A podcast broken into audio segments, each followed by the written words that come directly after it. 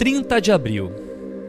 Lembro bem do gigantesco medo que eu sentia quando não conseguia aprender alguma coisa.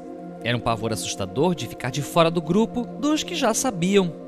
Em casa eu era o mais novo de todos os meus irmãos e já sabiam ler e contar e entendiam como funcionava a tabuada e o dinheiro, enquanto que para mim aquilo era assustadoramente desconhecido. E na época eu pensava que jamais iria entender aquelas coisas. Eu não tinha a perspectiva que o meu irmão seguinte estava dois anos adiante e assim por diante com cada um dos mais velhos e que dois anos de escola inicial fazem muita diferença. Para mim, os anos de alfabetização foram de muita angústia e humilhação vinda dos meus irmãos, que me chamavam de burro e bebê. Bom, na maioria das vezes eles me chamavam de bebê burro. Não foi diferente na adolescência.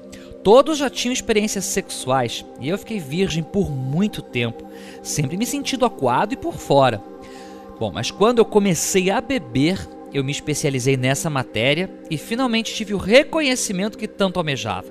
Mas os vícios me levaram ao caminho da destruição e eu detestava ser escravo daquela ou de qualquer substância. E quanto mais se passavam os anos, eu me sentia mais humilhado, envergonhado, culpado e amedrontado, porque eu nunca sabia direito o que fazer.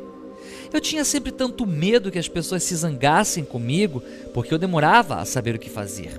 Aprendi a manipular as pessoas com choramingos e reclamações para que elas não ficassem tão zangadas comigo, para que não exigissem tanto de mim.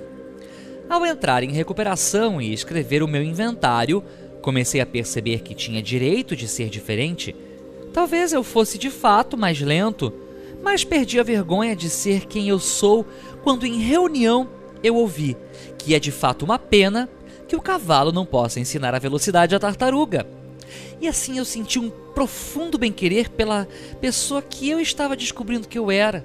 Comecei a gostar de mim mesmo do jeito que eu era. E com o tempo, eu descobri que tinha qualidades extraordinárias. Parei de me comparar com os outros e me concentrei em conhecer a mim mesmo. Comecei a desatar todos aqueles nós que impediram-me de ser feliz. Foram pequenas descobertas que, ao longo dos anos, foram abrindo e colorindo os meus caminhos. Com a ajuda de Deus, fui descobrindo uma arma para cada evento que me consumia, me esgotava e me deprimia. Meditação para o dia. Praticando os 12 passos, me protejo com armas da autodescoberta.